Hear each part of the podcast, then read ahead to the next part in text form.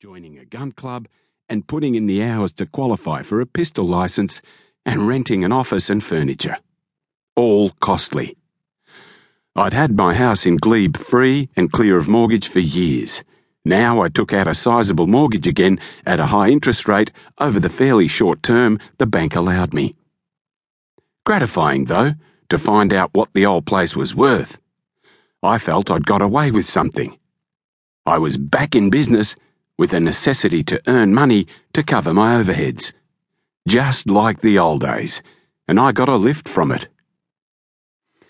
At my daughter Megan's insistence, I bought some new clothes, and that gave me a buzz too. But I drew the line at changing cars. Megan just wanted to get her hands on my noble old Falcon. The office was in Pyrmont, squeezed between Miller Street and Bridge Road. The building had been a warehouse. It had been gutted, honeycombed, painted, and rewired, but sometimes I could swear I still smelled wool or wheat or copra or whatever had been stored there. I threw a small office warming party. Megan, her partner Hank, and my 10 month old grandson Ben. Frank and Hilda Parker, Viv Garner, Daphne Rowley, my doctor Ian Sangster, and a few other glebe types drank cask red and white, ate saladas and cheese slices, and wished me luck. Fresh start, Cliff, Frank Parker, who'd retired as a Deputy Commissioner of Police, said as he examined my second-hand Mac and phone and fax setup. Not common at your age. How you feeling? Bit anxious, but optimistic, I said. Comebacks aren't such a good idea, even if Ali made it. Frank nodded.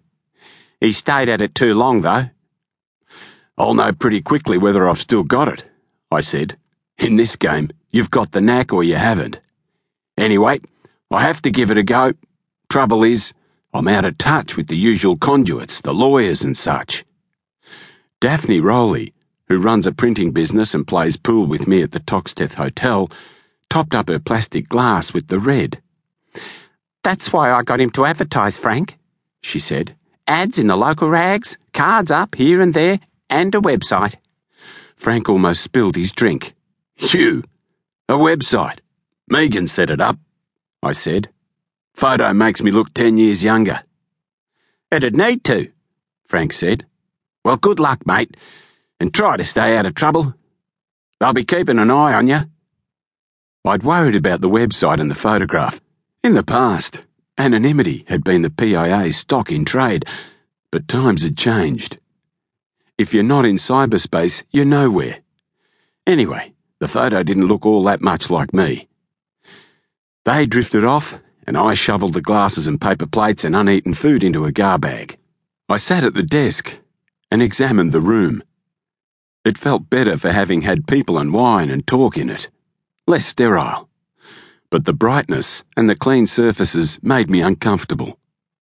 My two battered filing cabinets and the bar fridge from offices past stood against the wall like comfortable old friends. The hired desk and chairs weren't new either, and I noticed a couple of wine stains on the pale grey carpet. I'd soon knock the place into shape. I sat there, wondering if I'd made the right decision. The private inquiry business has changed radically over the past decade or so.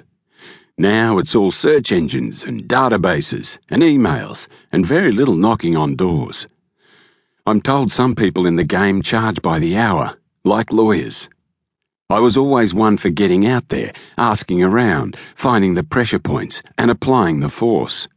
Of course, I did my share of bodyguarding and money minding, but there were security firms doing those jobs exclusively now. Process serving could provide a steady but minor income stream like credit checking. But credit checking in particular was completely computerized now. The question was, were there still human problems out there that needed the personal touch? The right question? The accumulated experience of more than 20 years? I was sure there must be. The mortgage didn't worry me too much. There it was an extraction from a slender bank account every month, with heavy penalties for failing to have enough money to cover it. I decided.